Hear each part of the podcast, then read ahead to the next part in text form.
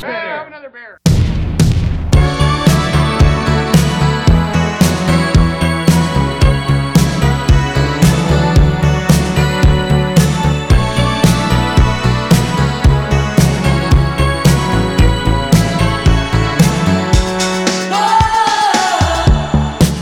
Hello，大家好，欢迎来到啤酒事务局，我是天。我是蕊蕊，哎，今天和蕊哥在广州相聚，好久不见。千里迢迢。对，然后历尽艰辛，对我比你更难一点儿。这两天广州大暴雨，我今天早上非常的坎坷，奔波了一路，终于和蕊哥见面了。嗯，终于也约到我们一位特别想录的嘉宾了。那咱们欢迎今天的嘉宾牛皮糖银海银大使。呃，大家好，大家好， 我是银海。我在前年的时候专门飞到成都，想请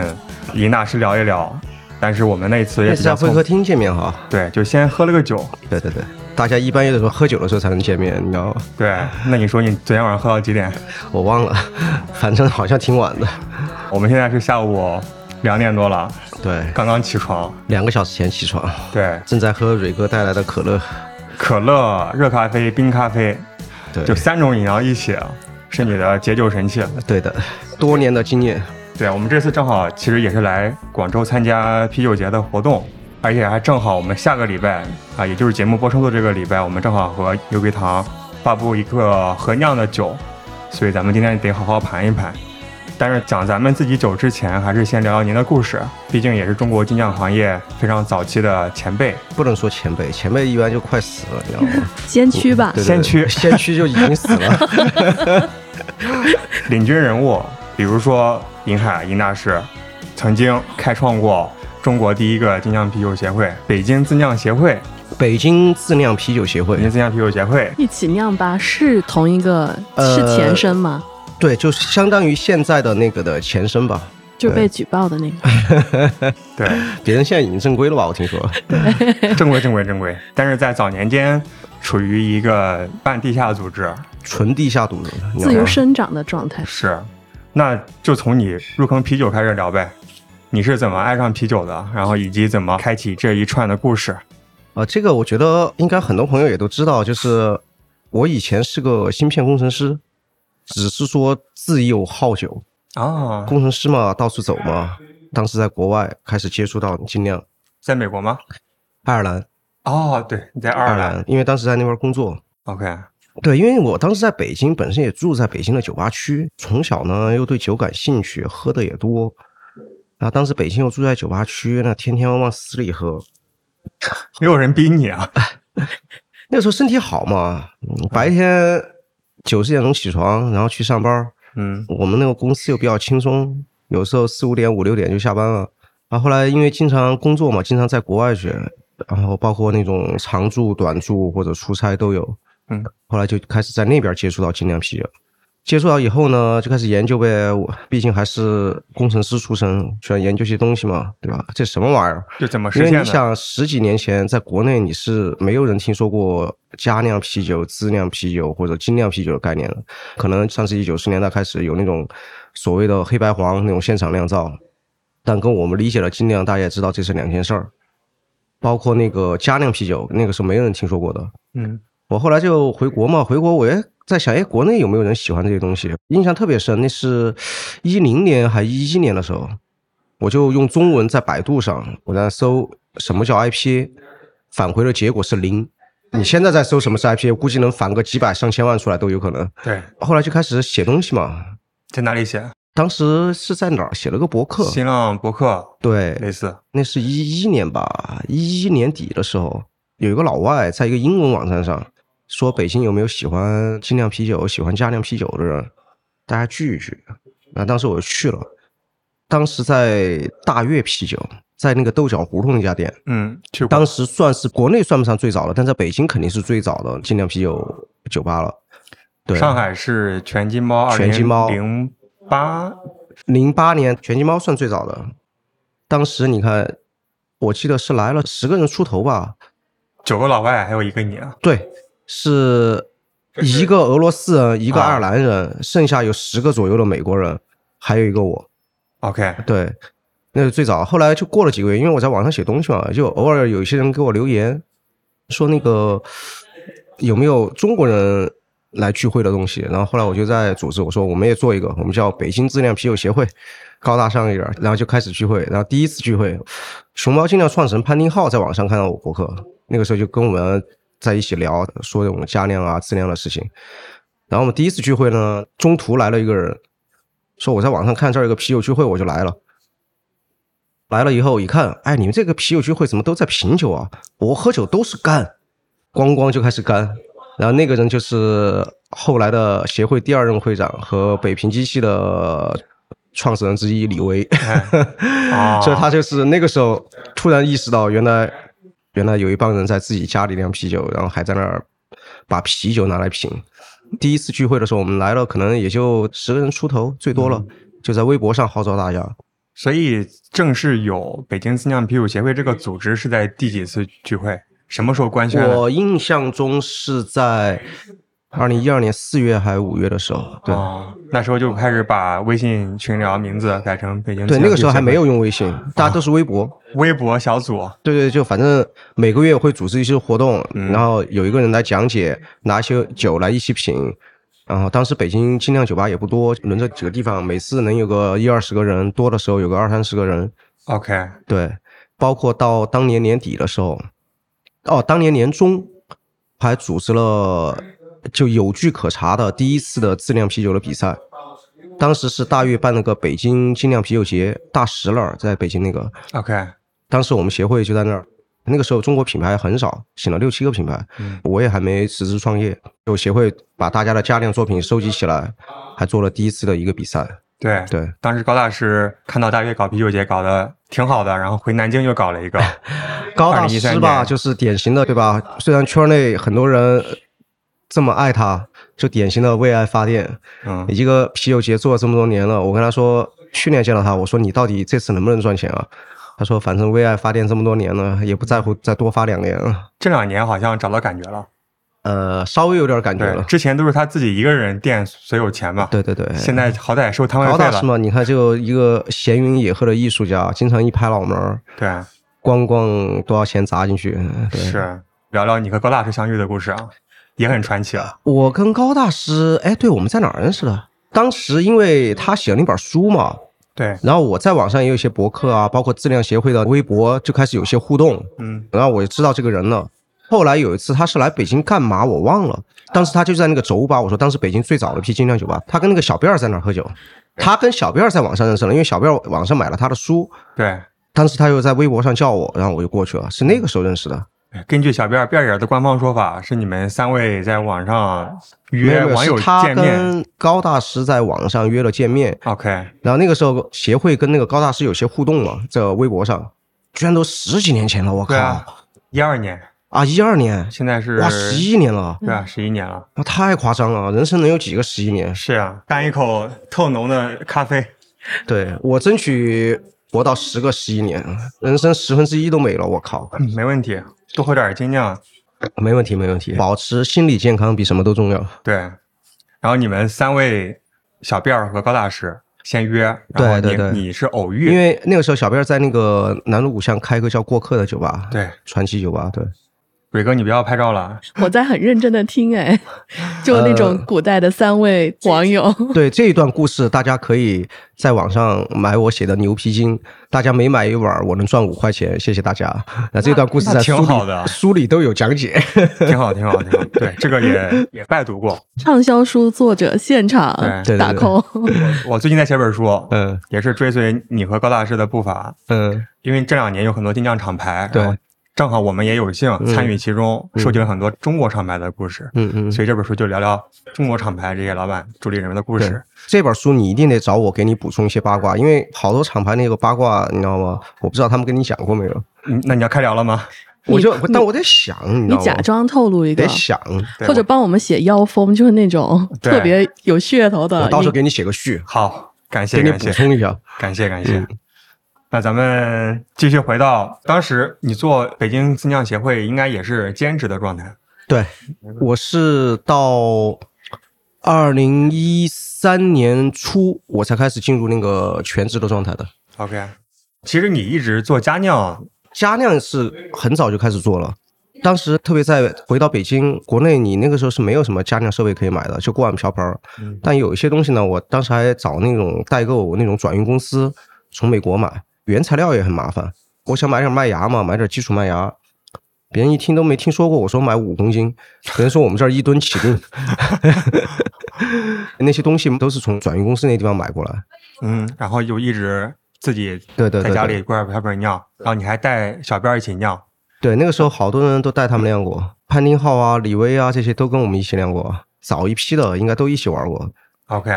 小白跟我讲说，跟着你酿，然后锅碗瓢盆都是滚烫的开水，他就吓死了， 然后以后再也不 酿了。他对喝可以的，对，那你一三年开始算是做商酿嘛？嗯，当时做的第一个品牌不是当牛皮糖时一二年的时候还没想着全职做啤酒，嗯因为确实这是一个爱好嘛。当时有一个老外跟我找到一起，叫杰克。那个时候，金生他刚刚开始做一个小酒吧，有一个那个什么，然后我们说我们先一起先搞个黑作坊。当时也不是想找黑作坊，想搞个正规。啊那个时候谁也不懂嘛，那个时候不知道什么叫正规，对，什么都不懂，就在那个燕郊那儿找了一个那个工业园，对方政府也不懂，工业园的人也不懂，啥也不懂，就说你们要做厂，什么生产啤酒就来呗，吭吭吭就上了。上了以后呢，后来才发现这玩意儿比我们想象的更难，而且难一百倍，就以黑作坊的形式一直在做一些酒。后来发现这个模式也弄不下去嘛，那个时候正好小贝尔他也不想做那个酒吧了，还想做啤酒，所以我们两个基本上算是一拍而合。对，本来我们想只是在望京，就我跟他都住在望京，我们两家就一街之隔，隔了一个小区，你知道吗？。对，而且一个姓金，一个姓银，哦不，关键姓金那个叫金星，对 姓银那个叫银海。。对，感觉还挺对仗的啊 这个公司对吧？你要说 不赚钱，好像有点说不过去，对吧？对啊，真的就两个姓都很少见。对，冥冥之中的缘分。不，姓金很常见，姓银肯定少点儿。对注定的缘分，对，在那个时候，真正能对酒发烧、愿意付出，然后也多少懂点儿的，其实全中国也就这么几个人。嗯，那个时候，我记得是一二年底吧，大师杯第一次，你想全国也就去了十几款、二十款作品加在一起，你是一二三等奖那一次啊，那是北京的协会做的第一次加量比赛， OK 那次我是一二三等奖那，你是会长，你又得了一二三等奖，那又不是我又不是裁判，那你们当时评选会像现在一样，也是那种隐藏起来评标，就是完全不记名、啊嗯那不肯定知道的，肯定的，肯定的啊，那已经还底线还是有 的。那还能叫比赛吗？对吧？ OK，然后，但是啊，第一届大师杯的时候，我我没别的意思啊，盲品出来就是一款我的 IPA，一款哎，那兄弟叫什么来着？第一届大师杯那个冠军叫什么来着？现在还在行业里吗？应该不在了。他做了一款波特黑啤 OK 我是一款 IPA，就最后选出这两款酒，因为当时我周金生、高大师是评委，然后我说你看这样吧，我也是评委，最后决赛就剩这两款酒了，我不能当裁判了，我们要不这样，现场有十几个人，每个人尝一口酒，每个人来投票，然后看选哪一个酒。当时你看都到一二年底了，中国哪怕这个最核心的一个群体对啤酒的认知啊，就我不是说那款波特不好，也是好酒，但是最后投票结果是什么呢？最后投票结果是十几二十个人，只有两个还三个投了这款 IPA，其他人全投了波特，因为那个时候他们都说怎么会有这么苦的酒，很多人喝了一口就放下，怎么有这么苦的酒？是你的那个李鬼吗不是不是，就是一款普通的西海岸， ？OK，还不是什么重口味的。就是哦那个时候大家还没进入到能开始欣赏哦 IPA 的美的时候。对，那个时候连 IPA 都是个很新鲜的东西，有没有一种可能，就是那个播客确实比你的 IPA 好喝？呃，完全有可能，完全有可能。 但这就算不可能出现这么大的反差 嘛。 OK，就是他们不喜欢的点，觉得太苦了。，对那确实，当时连麦芽都买不到，那酒花就更不用说。对对对，那个时候买不到酒花的，啊，我那个时候酒花都是从国外运过来的。现在再来投一次的话，我觉得应该会是，或者就是一半一半，或者有可能就是反过来，也不好说。 也不好说。因为对得得看什么样的人吧。对对，这两年大家对于复古型的西海岸 IPA、美啊式 IPA 还对对都对挺认可的。对，其实像我我自己现在平时喝的最多的就标准的西海岸或者是那个皮尔森，包括整个美国现在增长最快的一个品类也是皮尔森。嗯，因为很多人大家都喝皮尔森，后来喝到比如说 IPA 啊，喝到酸啤啊，喝到果啤啊，喝到浑浊啊，慢慢上去，慢慢上去，上去以后，后来都会回想起自己最开始在一个阳光灿烂的下午，坐在一个啤酒花园里喝上一杯新鲜的高品质的皮尔森的感觉。对，为什么扯到这个话题啊？当时是说啊，有一个 IPA 起码第二名吧，然后一三年当时觉得契机成熟，和小辫儿又这么有缘分，当时最大的问题就在于，你哪怕只是一个爱好，你去酿酒也好，怎么着也好，确实你这个爱好有点太占你的时间了。老是在公司划水也不太好。对，然后还有一个问题在于什么呢？就是你能找到一个自己真正喜欢的东西，而且不是找到，因为我确实就从小很喜欢喝酒。咱们声明一下，是十八岁以上啊才能喝啊，酒。对对对对，十八岁以上才能喝酒。对对，所以说我就觉得当时就想，就没必要，还不如自己把这个东西看能不能当做一个那什么。所以也就一拍即合，成立对闯牌，对对然后是小辫儿起了牛皮糖这个名字。对对，他当时很兴奋的跟我说：“你放心，这个名字我已经想好了，巨牛逼，你知道吗？”你问他叫啥，就叫牛逼牛皮糖。我觉得他起这些名字还是挺厉害，玩这些谐音，包括英文的翻译啊，and beer 嘛，呃呃，对很棒。对，那成立厂牌之后，刚开始顺利吗？肯定不顺利，哪有顺利的？啊嗯，因为刚开始做的时候，其实最大一个东西还是我们其实一个是确实我们也感兴趣，就是跟人分享啤酒，跟人讲啤酒；还有一个是也是我们必须要做的事情。我举个例子，就是我们刚开始做店嘛，那个时候还没做酒，在护国寺做了一家店，那个酒墙，包括当时那个大的那个冰柜，全是我自己设计、自己找人做的。那谁让你是工程师呢？做完以后，刚开始就发现一个问题什么呢？这玩意儿大家看不懂。我们还在店门口放了一个大易拉宝，上面写的是牛皮糖怎么玩儿。这个酒头上打的是鲜啤，你可以去选几号几号几号。啊，冰柜里的酒都是各种应用学，你可以自己自己去拿，然后怎么怎么 OK 样怎么样。还在店里放了套五十升的小设备，我来教你怎么酿，然后酿出来你怎么弄。哦，这还是有一个传承在。对，后然来北平机器李威老师开他的店的时候，也在二楼搞了一个家酿教室嘛。后啊、对对对，你就想那个时候刚开的时候，还需要把这个东西去讲解对和教用一大个家易。拉表写在那儿，这个喝酒的地方是在干嘛，怎么干。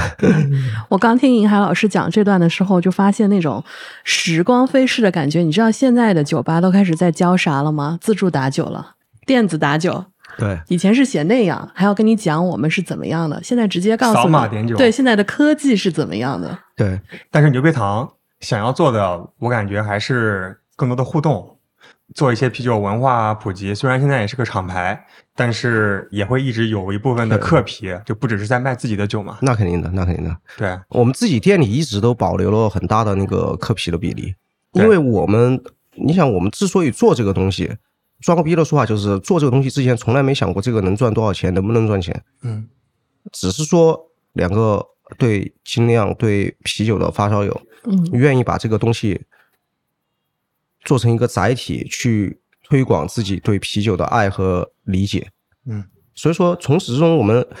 包括最开始，我们是希望把更多有意思的，在我们力所能及的范围内把它做到最好。嗯，所以说一开始就一直坚持这个东西，但这个东西也是我自己理解的什么叫精酿，对吧？美国人说一定要独立品牌，但我觉得其实它就是一个对一个创新的保护。之所以我们能谈论精酿，对吧？之所以有牛皮糖，之所以有啤酒事务局，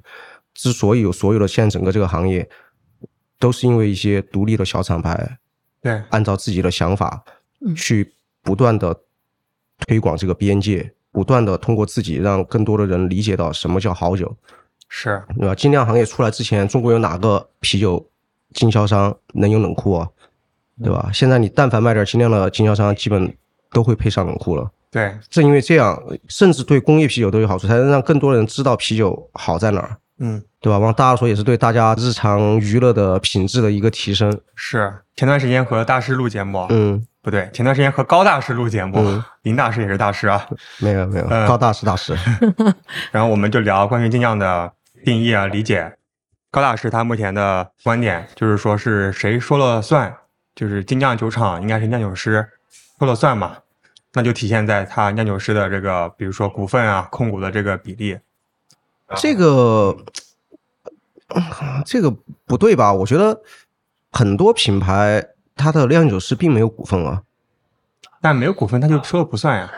首先，什么叫说了算？我决定要酿什么就酿什么，而不是我不用去考但虑这个市场。首先，世界上各个厂牌啊，首先精酿的创新从产品定义开始就开始了，产品定义到原材料的选择，到工艺的选择，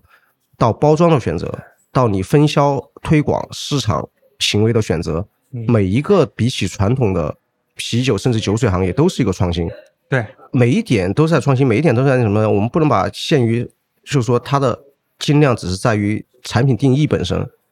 每一个都跟以前不一样了。它是一个文化产品，对它不只是一个好喝的酒水。对你不能说是呃谁说了算或者什么，就整个精量是应该是一个从头到尾的一个革新和创新。 OK，那如果比较简单的来定义，嗯，你心目中什么是精酿啤酒？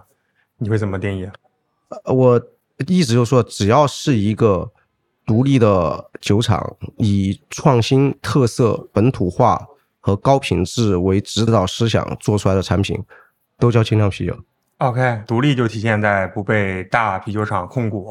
可以这样理解。小厂是规模嘛。然后很多人就会 argue 一点，就是什么呢？就说，哎，你凭什么说大酒厂不是精酿啤酒？大酒厂做出来酒不好吗？非常好，不是说大酒厂做出来酒就不好，或者它就怎么着。归根结底就一点，这个世界上为什么会有精酿啤酒？正因为有了这些独立的小厂，以这些本土创新、高品质为指导思想开始做酒，才会产生这么多东西。所以，我们只是需要一个概念，把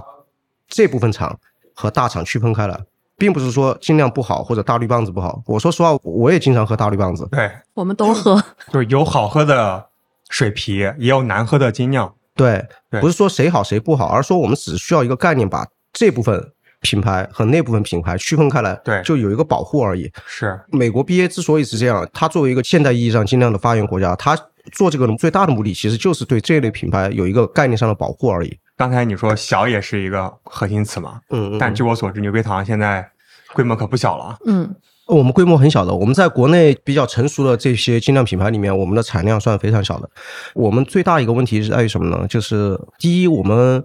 实体店比较多，而且大部分确实生意还比较好。然后呢，凡尔赛了，呃， 酒也比较好卖。不不不不，就比较好而已，对吧？做店做的很好的，做酒做的很好，现在也很多，对吧？过去几年，中国精酿真的是各方面都进步很快了。嗯，对，所以我们基本上我过去两三年最大精力还是想，因为啤酒公司你得有酒嘛，所以过去两三年一两年吧，我大部分的精力是放在这个上面。我们在一五年的时候就觉得在北京那个小作坊肯定不靠谱，黑作坊永远不靠谱，你要发展。所以说一五年的时候才那个，因为我老家就成都的，然后你也可以注意到，其实在中国啊，几乎所有的品牌它的工厂都在老板或者股东的老家，这是我们中国特殊国情决定的，对吧？所以我当时也没怎么想，因为成都本身也方便，也算是一个酒水重镇各方面，然后所以说当时就回成都做了我们自己的厂，规模也不大，很小一个厂，厂区也就一千平。当时为了装逼，还专门画了几百平出来做木桶间，对吧？这就确实也就我们自己的想法，就是赚多赚少先不说，先把逼装够，对吧？要牛皮 嘛，然后不然后悔。不呃不后悔不后悔，装逼装到了。 OK，对吧？因为从那个时候开始做嘛，你也知道我们那个牛比克的系列，我们是希望接下来把牛比克更多、更好、更有特色的把它好好做出来。嗯，包括今年的牛比克，我自己也是很期待的。我因为从今年开始，我们会把所有牛比克也都装瓶了。因为之前很多很多朋友，包括消费者，包括经销商也跟我说，酒好是好，但是这种过桶酒你用易拉罐装不太好嘛。所以从今年开始，我们所有牛比克都会用标准的过桶酒过滤了瓶。对对对，来装。 OK 所以说我们厂其实不大，本来又划了一大块做木桶间也不大，然后我们自己现在有个十家店嘛，然后大部分生意还可以的话，一七还一八年才开始尝试做一些易拉罐。当时我们买了第一条那个易拉罐灌装线，放了半年我们开始做，为什么呢？就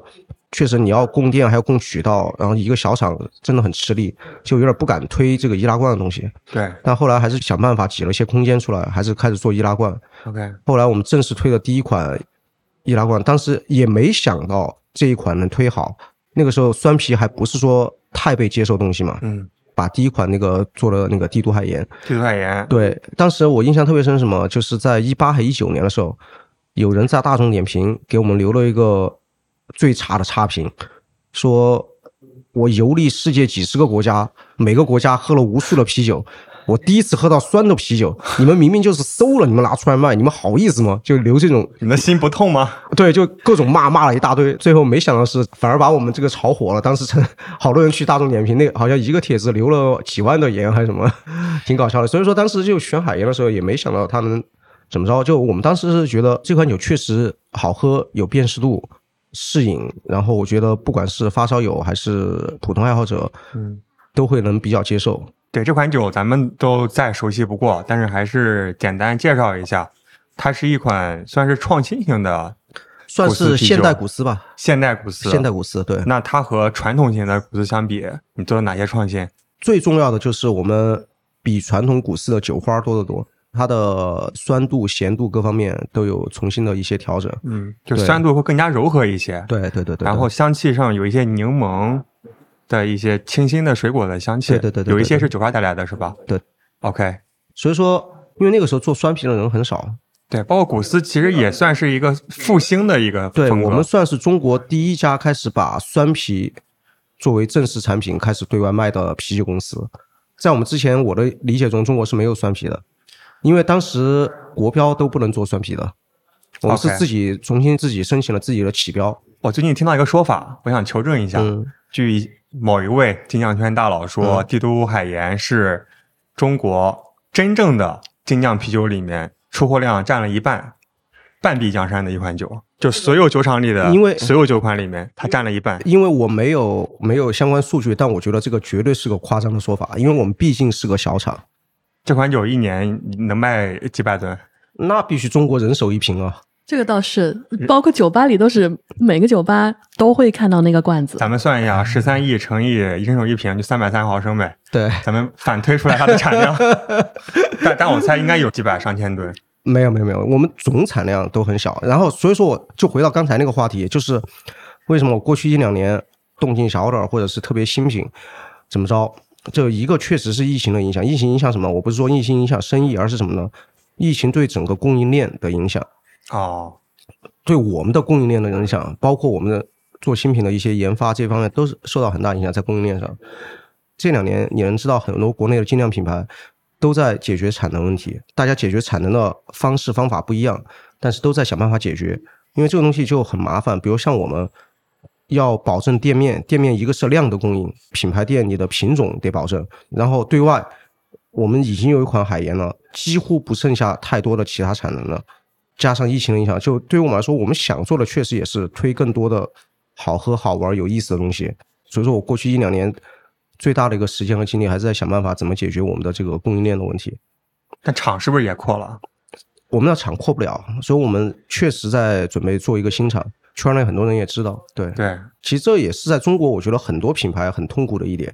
因为你知道，在国外做个酒厂太容易了，但在中国这个各种政府的准入、环保，包括中国的这种契约精神，我不知道你们听说过有一家酒厂跟政府签了二十年的合同，投了几千万，最后第二年就让他全拆，赔了几百万。这个不知道。对中国这种事情，你知道也不会少的。 OK，做一个饮料公司，你起步的时候，对吧？我们知道很多快消品公司起步的时候就自己代工就完了，但啤酒不一样，这个真的是你得投钱、投人、投时间在你的供应链上。嗯，在中国，你光靠代工能最多起个步，但要能维持下去的几乎不可能有，全世界都没有。确实。刚才咱们聊了一款最热销的帝都海盐，嗯，您现在还是总酿酒师，对，我们是有一个酿酒团队，对我们，我们团队人其实比较多的，因为我一直坚信一点，就包括后来为什么一一一定要在成都做厂，我觉得酒归根结底还是人做的， OK，然后一个好的城市更容易吸引一个高质量的团队。所以说，当时我在选到成都来做厂，包括接下来要扩大产量也好，做新厂也好，我也一定选在成都，因为现在成都确实是个很好的能吸引一些嗯，比较有水平的一些相关从业人员，还是有吸引力的城市。嗯，愿意来安家的地方，对，嗯就是又没有一线城市那么卷，但是它能够给你的支持又特别大。 对，所以说各方面都会管一些，都会参与一些。然后 OK 可能不像以前，就基本上天天在厂里，但是基本上在干什么我都得过一遍。行，那就帮我们分享一下你最近对于产品规划、酿酒方面有没有什么想法？就刚才说到嘛，就是包括我们产量的限制，特别到二二年还有各种发货的限制，然后包括我们供应商就经常断货，又经常还有两家供应商倒了，你知道吗？就搞得很烦。但是呢，我们在过去两年，不管是在新的产品上，还是在一些想法上，积累了很多东西。疫情一过，我们意识到一个问题什么呢？今年正好是我们的十周年，终于发现了，对哇，我们发现了自己 的这是自己的十周年，然后我们准备好好的做一下这个事情。所以说，我们把之前准备的很多东西，将以不同的形式把它释放出来。整个这个十周年这事儿啊，我们把它叫做随时发生，发生一个事件的发生。对，然后随时发生，我们把它分成了很多系列，从这个月底下个月初开始对。首先，我们有一些跟我们好伙伴们的联名的系列，比如说，啤酒事务局，对我哎们好荣幸啊我！们啤酒事务局会我们一起发布一款双倍烟熏博客，一然点后都不卷的酒款，对，一点都不卷。当时我们在商量的时候，我还说：“你说这种酒大家能接受吗？”对吧？但是我们老板跟我说，这个他自己非常喜欢。因为其实我和应该老师，咱们半年之前就开始聊，对，也讨论了不同方向，要做就做点好玩的嘛。正好我们平时也喜欢喝拉格，但是想喝对点对对。层次风味比较丰富的拉格。我记得做北京质量协会的时候，有一次我们协会完了，大家在一起随便分享一些酒，在那儿喝着玩儿。当时有一款那个 Rock Beer，德国那个经典的那个，嗯，我开了一瓶，给大家一人倒了点儿。有一个女孩，我现在还记得，那女生一喝，突然把杯子一甩，大骂一声：“谁把烟头扔我酒里了？” 呃就完全没喝过，所以这次我们出来看有没有人觉得是把烟头扔酒里了。 你不会放这么多烟熏吧？这个这个正式版，没有没有没有，反正就按我们之前商量的那个烟熏度，在一个爽口的、充满麦芽味的酒里面，有点对烟熏感，其实是很爽的东西。对，比较深度烘烤的麦芽嘛，对，干干净净的，对然后这种感觉就非常好。然后有非常丰富的深色的水果、啊坚果、烤面包的一些香气，对对但同时酒体又比较的清爽。对这款酒叫做“停止内卷”啊，啊、应该是随这期节目大家可以买得到，大家可以关注牛皮糖或者是啤酒事务局。这个名字你们也起的特别好，因为我们是一个特别不喜欢卷的公司，然后我们也是个特别佛系的公司。我不知道中国有几家啤酒厂能像我们做到，就是我们公司绝不加班，绝对一周双休，保证年假，永不加班。那这个真的是，哎对，是我目前听到，因为我最近。因为我们公司包括没日没夜的是吧？对，比如说你有时候因为你生产嘛，有时候说不说不准，有时候比如说需要你多工作一会儿什么，那这些都可以补的，就调休呗。对，都无所谓的。然后我们是从始至终，我跟大家都说了，我们不需要你加班。挺好呀，如果你觉得你需要加班才能把工作做完的话，我就再多招两个人。没毛病所以说少不入川，大家快去成 都投奔牛皮糖吧。对，哎，最近你有没有招聘的口播两个？呃赶紧，我们过去一直在招人，只要你是精酿行业相关的，想从事精酿行业，并且有自己的各方面能力的，欢迎随时给我们投递简历。 有酿酒师助理，然后还有 店酿里酒面的师同与事，酿酒相关的，然后包括我们门店关于市场的、关于销售的、关于品控的、关于什么的 OK 研发的，你你能想到的都可以随时跟我们投，行因为我们一直在处于一个招人的状态。这也是第一次老板亲自下场 发布招人信息。对大家踊跃投简历，进入一家不卷的公 司。对，然后回到刚才那个话题，就对说十周年，我们随时发生。第一个就是随时合酿，然后首期就是跟啤酒事务局一起做了这款双倍烟熏伯克拉格。然后接下来呢，我们每个月首先我们会有一个随时发生的限量版系列，准备了好几款，至少在现在的精酿圈儿，我还没看到过的一些风格或一些酒，有的做的更极限一点儿，更烈一点儿，有的做的更吸引一点儿，但是有那个明确的辨识度的。能不能举两个例子啊？呃，还是想保密大家可以等到敬请期待这个月底、下个月初我们发布整个计划的时候就能看到。这个月底指的是三三月月底、三月底、四也月初差的不时候多，是我们这期节目上线的时对候。，我可以先说我们的第一款这个限量版是一款我们用三七五的香槟瓶装的野菌野蜜的赛松啤酒。哇，我然后听见哦前四个字已哎经当然这个也会有桶装版本，到时候我们可以聊，找一些酒吧一起来发售。这个不用聊，咱们呃就搞吧。对，就直接就抢空就了。是我们对啤酒事务局然后我正们式就申用请了成为随时发生的全程的合作伙伴。好，然后先是这个野蜜，大概挑了十几种蜂蜜，就是一个什么野山花蜜，做了品评以后选了这种，然后用经典的赛松风格先做一款基酒，用这款野蜜加上我们自己厂里牛比克，我们有很多菌种嘛，挑了几个最适合它的菌种，然后做瓶中二发，还有桶中二发，我们把它叫随时去野赛松啤酒。然后接下来基本上每一两个月还有类似的这种限量版的出来。还有一个系列呢，就是我们的“随时发生之十年老友合酿”，就是我们一起在这个行业做了十年的品牌，高大师，高大师、道酿、王瑞、哎，光头，行价呃，对，形象那种一起做了十年的品牌， 就是你们那个微信小的微信群那几个人嘛，确实也是十年的群了嘛， 对吧？对，这个也可以说一下，就第一款合酿是跟王瑞一起做的，那名字大家一说就知道，这款酒的名字叫“发了发了啊，这个懂，麻将的那不个，嗯是有一个梗”，，对，一个圈内很多人听说过的梗， 哎，给我讲讲。你 看我 就是我们所有人用来取笑王瑞，但是也是一种充分的反映了王瑞的人设的一个也一是非个事情常佛系，对一个佛系这种人故事的完整版是当事人光头给我讲的。那个时候光头自己还没有做酒，自己有酒吧找王瑞敬酒，他就把钱给王瑞转了因为，当时穷嘛，要先打货款，先打货款。对，但王是瑞说没我就发货，呃，王瑞就说那我过几天就发。光头又过了几天，过几天问他说再等两天我一定发。然后又过了两天，光头实在等不及了，我货款都打了半个月了，你怎么还没发货？他说我保证发，这个周末我保证给你发，到时候我给你打电话。然后又过了一个周末，光头又给他打电话，他说你放心，发了发了， 真发了。然后光头就行吧，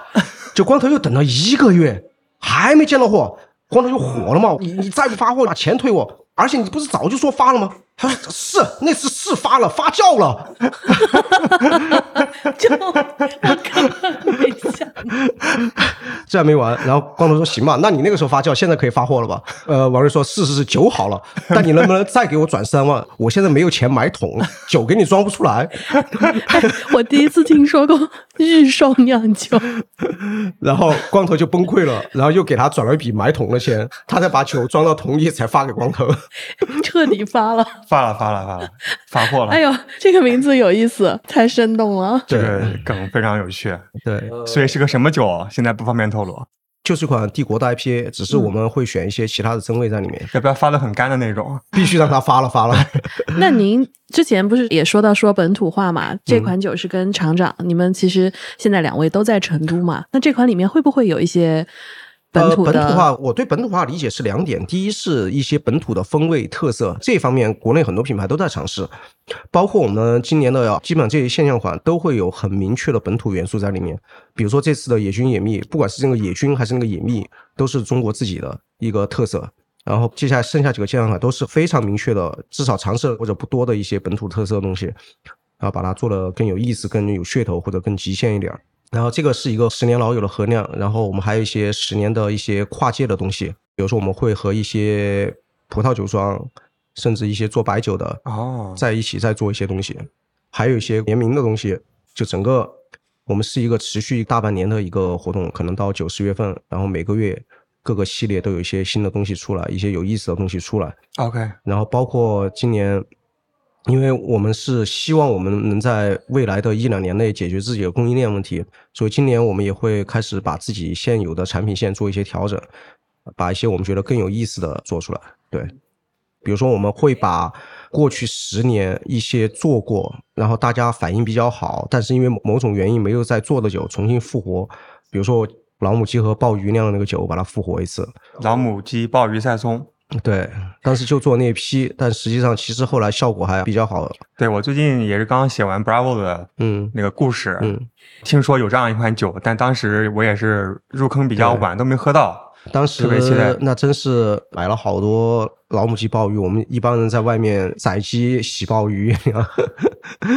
很爽的。但是它不会很黑暗，是吧？这个味道、啊不会不会不会不会，就是比较鲜的一个酒，听说。，对，有点鲜的，有点那个高汤味道明显的赛松啤酒。行。然后感觉牛瘪糖最近出茶啤还挺多的，各种茶。还好吧，就是我们没有把它作为常规产品 OK 因为茶嘛，我觉得也是个很值得探索的一个东西。嗯，而且很明显的一个中式元素在里面。对，我们确实做过几款茶啤，但现在主要还是在自己店里卖。对，了解。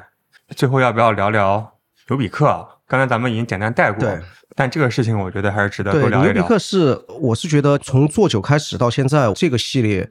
是永远值得我们花时间精力去做，同时也是我自己最喜欢的一种风格的啤酒。嗯，那咱们就从头开始说，对，哪一年、什么契机开始第一批牛比克的尝试？我们是从二零一四年，当时我们的厂还是北京郊区一个黑作坊，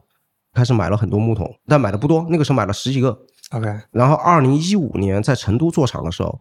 整个厂房就一千平，我还批了大概三百多平出来，专门做木桶间，就开始不停的买桶，到现在大概有小两百个桶，那边也就放那么多了。然后我们从一六还一七年开始出了自己的第一款桶陈的过桶啤酒，整个这个系列就叫牛比克系列。嗯对吧？牛比克一个是我们自己叫牛皮糖，有对个谐音；另一个我觉得也是对南比克的一个一个致意吧致，Northern 敬 Hit。致敬。对，，这个名字特别妙。因为牛比克或者所有的过桶酒，它其实都不是酿出来的，都是事后的陈酿之后的勾兑出来的嗯，所以它一般都是你酿完以后，在桶里至少要放一到三年，不同的桶去进行调配勾兑来出酒啊、所以说从一六一七年开始，我们每年能出个一两批。嗯，最开始你知道中国对瓶装还有限制嘛？从那个时候开始就一直装易拉罐儿，瓶装的限制从两年前就已经取消了。嗯，所以说今年开始我们会把它做到瓶装的版本，因为这么多年其实很多酒，我们自己很骄傲的事情是什么呢？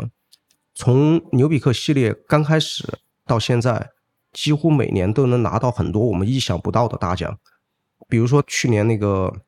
德国有个比赛。美林格那个比赛规模不大，只有一千五百款酒，不大不小。这个比赛规模，但它有个奖项是这一千五百款酒里面只选出一款全场最佳，全场总冠军。对，然后那款就是我们在二零二零年出的那款雷司令葡萄混酿的牛比克，哇，包括不管是在日本、澳洲、英国那几个比赛，对，英国那个 World Beer Awards 那算欧洲最大的一个比赛，世界啤酒大赛。对，那一年有三千五百款酒参加，最后分出九个大类的冠军，然后其中有一个叫试验和特种啤酒类，那一类也有四五百款酒。那一年的这一大类的总冠军也是牛比克，这个是一方面。还有呢，就是在对于消费者来说，就基本上每年基本上。今年我们自己还存了一些，但之前的版本都已经全部卖完，后来连样品都没了。这一点就我们自己还觉得很开心。就为什么牛比克这个系列对我们来说是绝对不赚钱的，因为这个时间成本在那儿，嗯，厂区面积给我们占着，而且会不会有酿坏要倒掉的时候肯定有啊，木桶酒都有到的时候。 ？OK，所以对我们来说，这个系列其实不是为了赚钱，第一就是装个逼，对吧？第二呢，就是我们自己从酿酒师的角度出发，特别对我和小辫这种纯发烧友开始做这种角度出发，然后我们想做这种需要时间、需要精力，然后需要自己对酒的品味认知的呃产品。对其实就是最难的啤酒嘛。我不认为它是难，每一种酒都挺难，真正做到最好都挺难。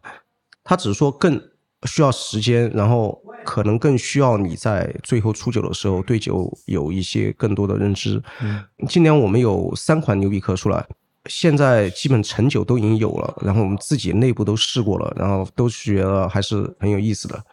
然后今年我们会逐渐的把牛比克这个系列，我觉得是想让更多的泛精酿圈层的人，因为现在只有核心精酿圈层的人可能会知道牛比克系列或者尝试过，但我想让更多泛精酿圈层的人也能接触到，就是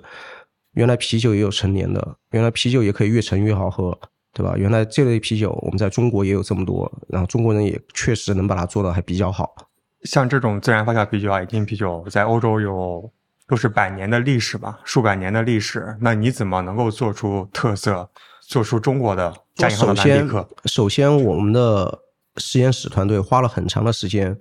去收集分离中国的布雷特酵母，去哪里收集啊？到处都可以，包括我们自己之前专门还做了一个那个 cool ship，把它拉到一个风景如画的湖边 去做过。在四川。对，因为所有的做野军的这种东西，它都是自己厂的那个军群，在你收集做好以后，别人是很难复制了就。这是一个，然后还有一个就是我们接下来与野军相关这些东西啊，我们都尽量争取用一些中国特色的东西。就我可以剧透一下，我们今年有一款牛比克，就相当于 cider 牛比克，我们选了一款非常有意思的苹果，用苹果来做二发陈酿，啊，最后的效果酒和 cider 的感觉和烟熏的感觉和整个的那个层次，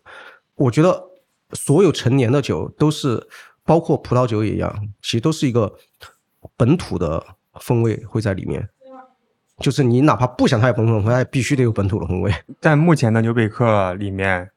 有多少的比例是人工添加，然后有多少是所谓的自然接种的酵母？没有人工添加，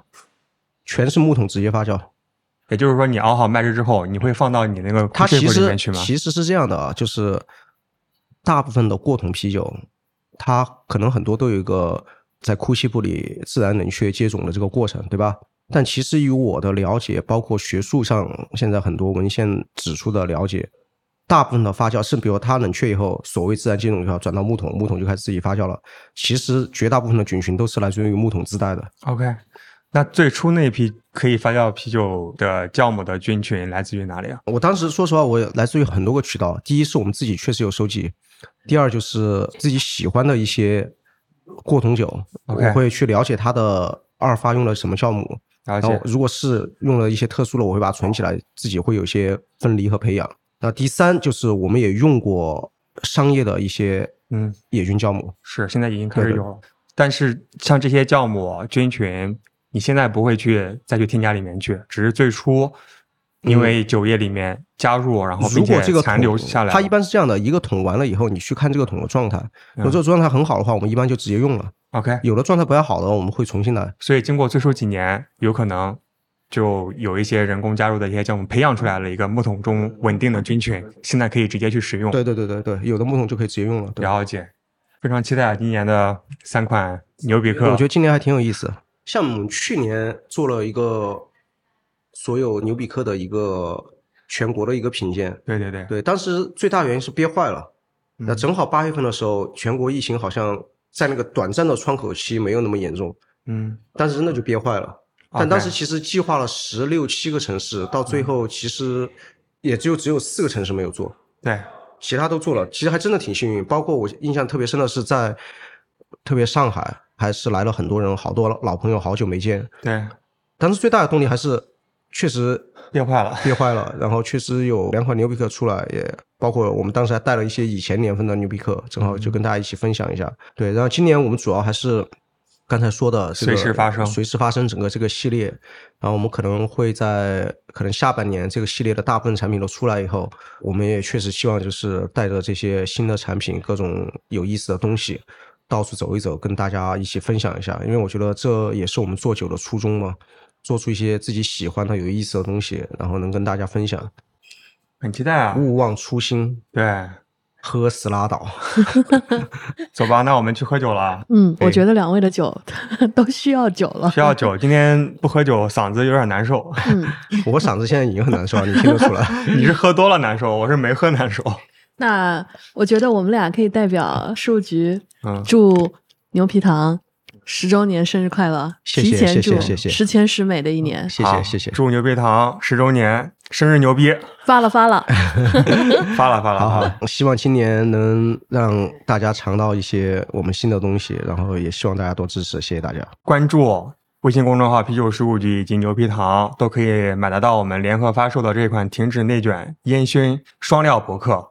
看看你会不会喜欢。 可我以的觉得应该会。完全没问题。嗯好，行，那我们就喝酒了。好谢谢银海老师哎好谢银海老谢师谢谢谢哎，谢谢大家，拜拜。拜拜拜。拜